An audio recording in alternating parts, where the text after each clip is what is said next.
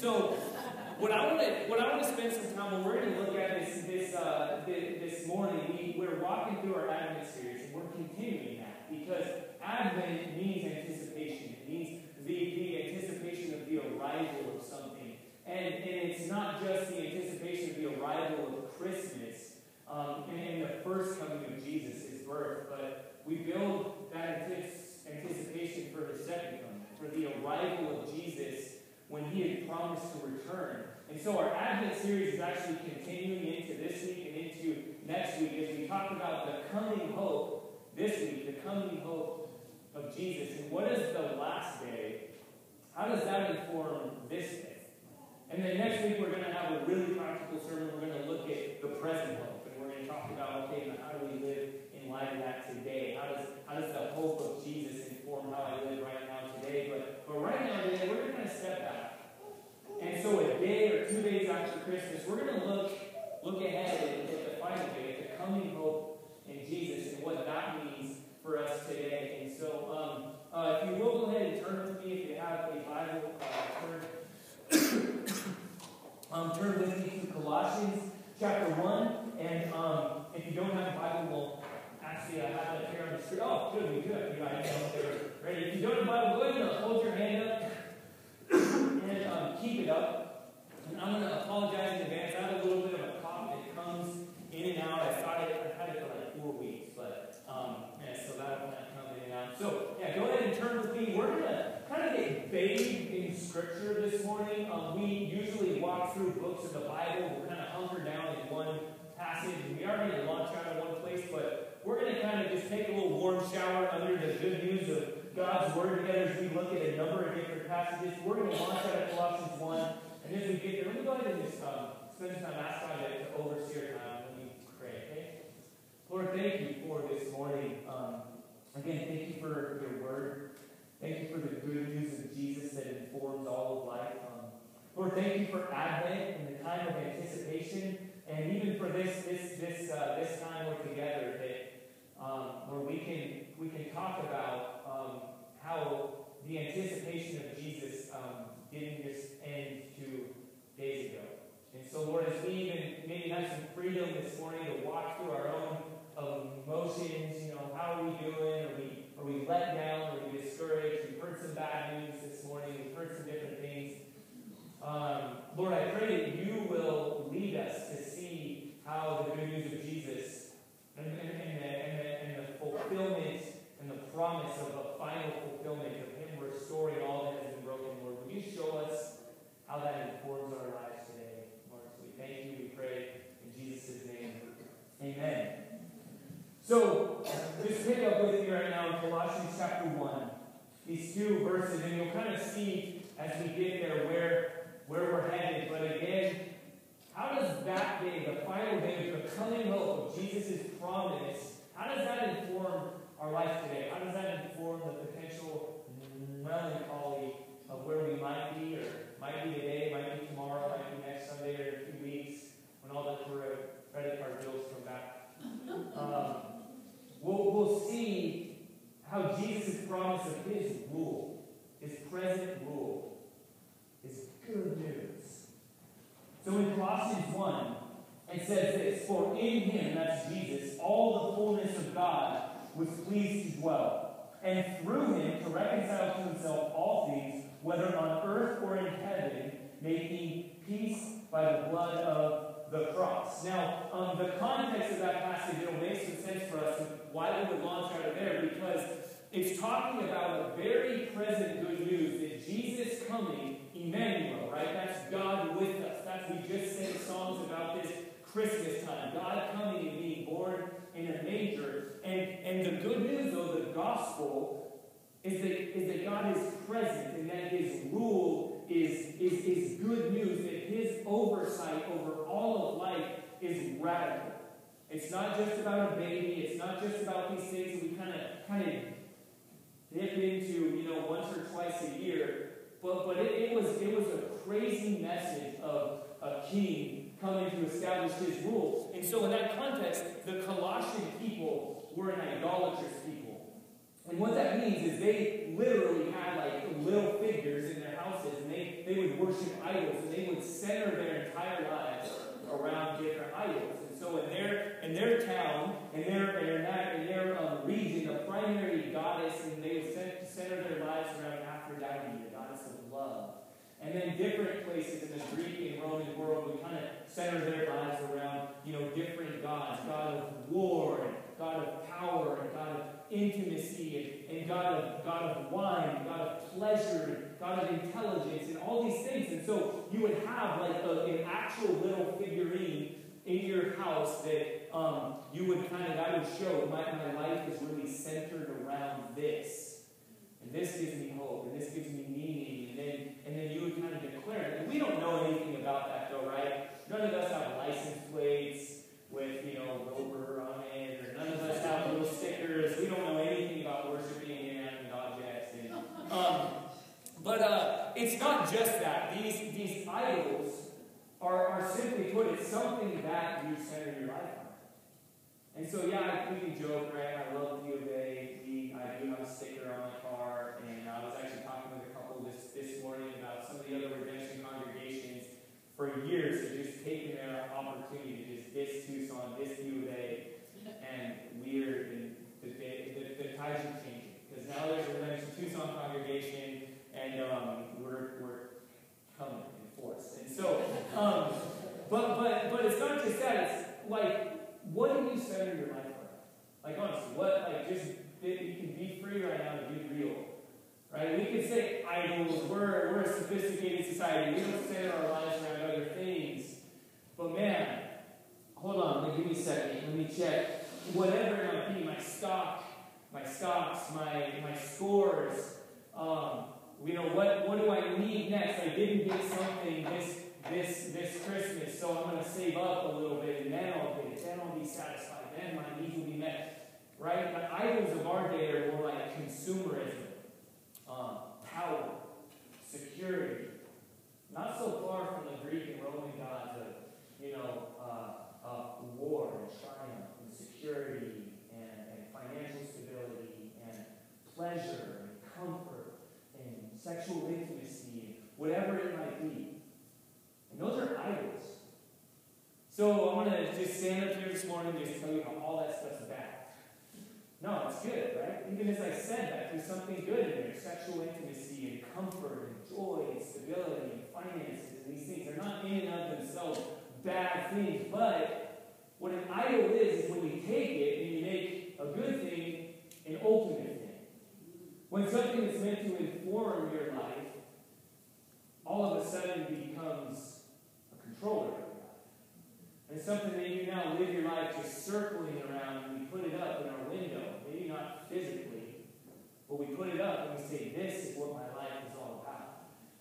In fact, one uh, theologian, um, author, John Calvin, said that human heart is a fabricator of idols. That means that, that means the human heart is, is really good at making things that we center our lives around. And again, we've taken really good things and we make them ultimate things, and that is idolatry. And, and the good news of Jesus, the good news of what this says, is it says that Jesus is coming and he's breaking in, and the fullness of God was pleased to dwell him, uh, to, to dwell in him, and through him he's reconciling all things.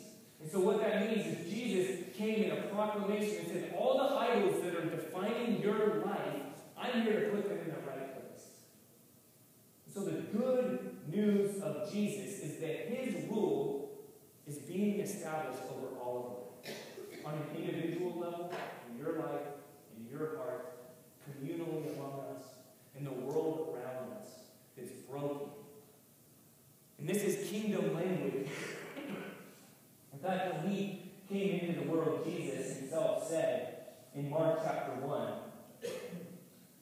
it says this Now, after John was arrested, Jesus came into Galilee proclaiming gospel of God. That's the good news. Again, and we tend to just think that's my sins are forgiven. That means God accepts me, God's, and one day I'll be in heaven forever. That is true. That is good news. But that's not all of it. It's not less than that, but it's more than that. The gospel, the good news, was universal in its scope and in its proclamation. Because Jesus said, The time is fulfilled. The kingdom of God is at hand. Repent and believe in the gospel. There's good news. What Jesus is saying is, I'm here to set you free. The good news, the gospel, is not just an intellectual idea. It's not just you, you're now accepted by an almighty, holy God, which is really good news, but it's even more than that. It's Jesus saying, I'm an emancipator. I'm a king. I'm here to set you free from slavery because what you I've given you to, to help inform your worship. That God created us to live all of life dependent upon Him. God said, Let us make man in our image. And so God made us, and He said, Everything you do, your work, your pleasure, your play, your relationships, your marriage, everything, glorify me with that. Let it be a reflection, and let it be for your joy and for my glory. And that those two things are not separate. In God's design, those go hand.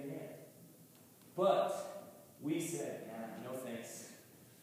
No thanks, God. I want to center my life around something else. I don't want to be oriented toward you. I want my orientation in all of life to be around whatever it is. Insert idol. And then the good news is Jesus comes and says, No, those good things that I've given for you, for my glory and for your joy and for the good of others, those have enslaved you. The things that we think are that we're in control of, right? Whatever it is, I'm in control. I've got it figured out. My relationship, my pleasure pursuits, and whatever. And the good news is no, no, no. Be, be, be honest with yourself and open your eyes and say, those things are good, but you've made them ultimate, and the result is slavery. And so when Jesus comes crashing into the scene and proclaims, My kingdom is here, I'm here to set you free from those things. Not to say those are all bad, sex is bad, money is bad, power is bad, relationships bad, confidence is bad, all these things are bad, security is bad. No, but to say those things all need to fall under my rule, where you're free. And there's freedom in Jesus. And so that's what he comes and says, and he says, repent and believe in the gospel. Right? Those are really churchy words. If you're here right now and you maybe hear those, you're like, yeah, okay, repent and believe. Cool, got it. Another preacher saying something that I don't even know what it means. repent and believe is simply this turn and trust, reorient and trust. Because of our natural, by nature and by choice, we have all chosen and um, cannot help ourselves to orient ourselves to be enslaved, to be under rule by something. God created us to be under rule. Right? I'm the youngest of four. I don't like to be controlled by anyone. Right? Some of you young, any youngest children in here, right? Yeah, I know we're the babies. We can accept it. We can say it, but we also know something in us is like, don't tell me what to do. Like, don't, you're not my mom, right? You're not my dad. I'm not going to sit on everyone's lap. I want to sit in my own seat, right? I don't, I get the window seat Right? Come on. Let's, we can live in solidarity together But we're all, um, if we're honest, we're, we're designed, though, to live under rule, to, to be controlled. That's how God created us. He's the creator and we're the creature. And so, though we think that we're in control, we choose to live uh, in submission to other things. And again, the result is slavery, is enslavement to, and we are constantly looking for something to, to, to, to rule our lives, to orient our lives. And so the good news of Jesus is saying, repent and believe. Turn from whatever else you're orienting yourself toward, whatever else is controlling your life. Turn back to me. Turn away from slavery and turn toward freedom. Independent, good relationship with your holy God, your Creator, who's made you in His image. And believe, trust. Put your trust in me. Don't trust these other things. Forsake them. Don't trust security. Don't trust pleasure. Don't trust this. Let those things be the way God intended them to be, but don't let them rule your life. That's the call of the gospel, and that's what Jesus calls. He says, Repent and believe. There is good news, for the kingdom of God is coming. One day, down the road, you're all going to just zap up to heaven. You're going to be chubby little babies with wings, and the kingdom is going to be there. Is that what he says? No, he says the kingdom of heaven is at hand. It's at hand. It's broken in right now. And so there's this, this crazy but really good and important news for us to, to understand is that the kingdom of heaven that Jesus is proclaiming, the good news of God, is now and then. It, it's, it's here, it's present, and it's not yet. So uh, one man, George Ladd, explains it like this. He says, the kingdom of heaven is not yet, right? There are tears still shed. There are accidents that are still happening. There is tragedy. There are things that we're honest with ourselves. It's so inhumane to just look away and act like it's all good. But we need to love one another enough to recognize sometimes things aren't the way they're supposed to be. The kingdom of heaven is not here in full. There's brokenness. But Jesus said the kingdom of heaven is here. It's here and it's coming because where Jesus is, because through his death on the cross, his victory over sin and the rule of sin, which is simply put not God. It's brokenness, it's idolatry, it's all this stuff that we've been talking about. Jesus said, the good news is here. That's been put to death through his death. Then, through his resurrection, right? We're talking about Easter today, right? We need to blur these things a little more. Christmas, right? We've sung it before. From a manger to a tree. Christmas and Easter go hand in hand. And, and Christmas, the manger, to Good Friday, to Easter. That, that, those things, that is the good news of God. And that is because through the resurrection of Jesus, his kingdom is here now. He, he has conquered death, death and the effects of death, and he said, Come and follow me. Put your trust in me. Give your life to me. I will rule over you. And there's a coming hope that is meant to inform your life now, today. So how does that happen? What does that look like? What does it look like for us right now to hear bad news, to hear some, some really sad and tragic things, and to not be like posture days and just kind of stick our heads in the sand and be like, ah, the kingdom's here, heaven's coming. What you know, what does it look like for us to live today in light of that day? Well, again, the kingdom is not yet, but it's also here. And so right now, what we're just going to do is we're going to walk through some passages that I hope encourage and inform how you and I live our lives today. Because this is Jesus' promise that he will one day restore all things. It says this in Revelation chapter 21 that Jesus is not just a baby in the manger, but he is the restoring king. It says this, the author John says, And I heard a loud voice from the throne saying, Behold, the dwelling place of God is with man. He will dwell with them, and they will be his people. And God himself will be with them as their God. God with us. Right? Emmanuel, that's what it means. God with us. Again, literally, God co-incarnate. God with meat on, God flesh. So not just this, what is God be? Oh, something. I was just having a conversation with my friends. I ah, God's out there. No. God is real. God is present. God designed us to live in intimate relationship. And He will wipe away every tear from their eyes, and death will be no more. Neither shall there be mourning, nor crying, nor pain anymore. For the former things have passed away, and he who was seated on the throne said, Behold, I am making all things new. The reality of our world right now is things are not the way they're supposed to be. There is death, there is brokenness, there is systemic injustice, there is familial injustice, there is brokenness, abuse, there's confusion, there's enslavement in all kinds of ways. But the good news that Jesus proclaims and promises, he says, Behold, I am making all things new. And if there is a coming hope where the world and all its systems, where, where every tear will be wiped away, where every how in the world, God, could you let this happen, will somehow be made sense of.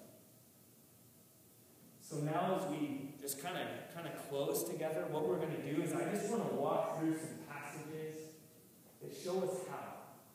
Like, what does that look like? What does it look like? Right? You might be asking, like, what does it look like for that day, for heaven, for the kingdom of God, to actually, presently inform my life right now? Let's look at a few passages together that show us how to really apply looks like. Romans chapter 8 says this I consider that the sufferings of this present time are not worth comparing with the glory that is to be revealed to us. For the creation waits with eager longing for the revealing of the sons of God. For the creation was subjected to futility, not willingly, but because of him who subjected it in hope, that the creation itself will be set free from its bondage to corruption and obtain the freedom of the glory of the children of God. So the context of the audience of these people, the Roman church, right? We just walked through Mark. Some of you guys have heard some of this. The, the, the audience that, uh, that Mark, the author of the gospel, according to Mark, um, his audience was the church in Rome. And similar to here, these Roman Christians. The author says, Paul says, the sufferings of this present time are not even worth comparing. You know what the sufferings were like in their time? Crucifixion, persecution, crazy emperors decorating their with burning followers of Jesus. And yet, in light of the glory that is to come, in light of the hope of Jesus that informs life now, the author says, it's not even worth comparing this to what is to come. And somehow that good news informs any circumstance now and today. In fact, again, in 2 Corinthians chapter 4, the same author, Paul, but in a different context, he says this we do not lose heart, though our outer self is wasting away, our inner self is being renewed day by day. For this light, momentary affliction is preparing for us an eternal weight of glory beyond comparison. Though our outer self is wasting away. And that's good news. Some of you might, I don't care how young you are or old you are after Christmas, I, I had to eat 5,000 calories on Christmas Day. It was carbolicious. It was, I don't know about you guys, but it has been good. And it's still being good, right? New Year's is coming. It's we're still there. This is just that time of year. Just enjoy it. Right? You might be feeling, I don't know, I'm, my back hurts. I don't know what price because all I've eaten. Like it shouldn't be hurting. I haven't done anything. But my back hurts. But we know, like, the outer man is wasting away. And that's just a tragedy. Some of us know real physical affliction, cancer, pain, struggle. And yet, somehow, because of the good news of Jesus, we can say, man, this is um, it's preparing something glorious beyond even comparing. And, then again in 1 Corinthians 15, a similar thing, the author Paul says, Death, where is your victory? Death, where is your sting? This past year, as a young, small church, we've experienced a lot of death. A lot of people have taken their own life. um, there's been some real tragedy we've had to walk through. There's been um, death of, of, infants and children way too soon. We just talked this morning about um, about about death of two young children. Someone here knows really well, and their dad, and, just uh, and it's not supposed to. So, so guys, as a church, as a pastor, like, how do you, what do you do with that? If you just say like, yeah, no big deal, Right? If we have the ostrich approach, we stick our heads in the sand, we act like it's not there, then what do you do when it smacks you in the face? I think we look at God's Word, which is given to comfort us, and we ask the hard questions. And then we come back to the good news and say, somehow, somehow, this tragedy is real and awful and hard. We don't downplay that, we don't diminish it. But the best, the good news of Jesus is that word. But. There's always a but. There's always a however. There's always a that doesn't define the whole story. Whatever you're going through, whatever you have gone through, whatever you will go through, whatever's on the other side of December 31st, whatever's on the other side of December 25th, whatever's on the other side of what we don't know, there is a coming hope that informs our lives today. Because hear me, if Jesus didn't really raise from the dead, it is a dramatic and cruel understatement to say death, where's your victory? Where's your sting? Because it hurts. stings. The idols that let us down hurt and leave wounds and damage us. However, because we know the end of the story, there is sometimes always room, somehow always room for worship. Always, there's always an action. There's for whatever I'm going through, though, however hard it is, it is not ultimate. It is not the way it's supposed to be, and we can look at it in the face and say, it is bad, it is evil, it is tragic, but it is not ultimate. And that's good news. And so now, as we respond, we prepare to sing in response to Jesus and His good news. I don't know where you are right now. I don't know what the tone of our worship song will be. If it will be more melancholy, like the one right before, or if it will be more celebratory, or perhaps both. Because that's the reality of life, is that we live in the now and the not yet. And the coming hope of the victory of Jesus informs our life Again, I need to take an opportunity to use this platform to, to, to, use a little illustration. Maybe favor some of our U of A fans here that only get to hear bad things about U of A. But I was, I was thinking about this this morning because you know the U of A just played in the first bowl game in the New Mexico Bowl, um, and we win. We won. Um, spoiler alert. We, somehow we didn't watch an obscure bowl game. But we won. But I was remembering just a couple years ago, the same bowl, the New Mexico Bowl, right? The U of A hadn't won a bowl game in, how long. You guys know all the statistics. A really long time. U of A had not won a bowl game in a long time. We hadn't been to a meaningful bowl in forever. Our team was bad. We were all these, all these things. And we were getting thumped by Nevada, some you know obscure team. We were just getting crushed. And then in the fourth quarter, we were down by 21 points. And what happened? With one minute left, or just over a minute, we were down by 13 points. The U of A was down by 13 points. So if you're watching that, you're like, every interception, every fumble, our defense was ridiculous. We were getting crushed. It was a, it was a horrible game. And you're just like, man, this is awful. But if you know the end of perhaps, even though it was this really meaningless game, perhaps one of the best comebacks in like football history, that informs the way you go back and watch some replays. The fact that you know that with about a minute left, we were down by two scores, by 13 points. U of A scored a touchdown crazily, then went on, kicked an onside kick, got the ball, marched down the field, and scored it in, kicked the extra point, scored 14 points in a minute with 19 seconds to spare to win the bowl game. And then that same day, we actually had a way more important win. The U basketball team beat Florida, who was ranked number three in the nation. And that's just sports, right? Silly. But guys, we get sports, we get these things. Those things inform the reality of life. I don't know what, how it translates for you, but right, the defense is not doing its job.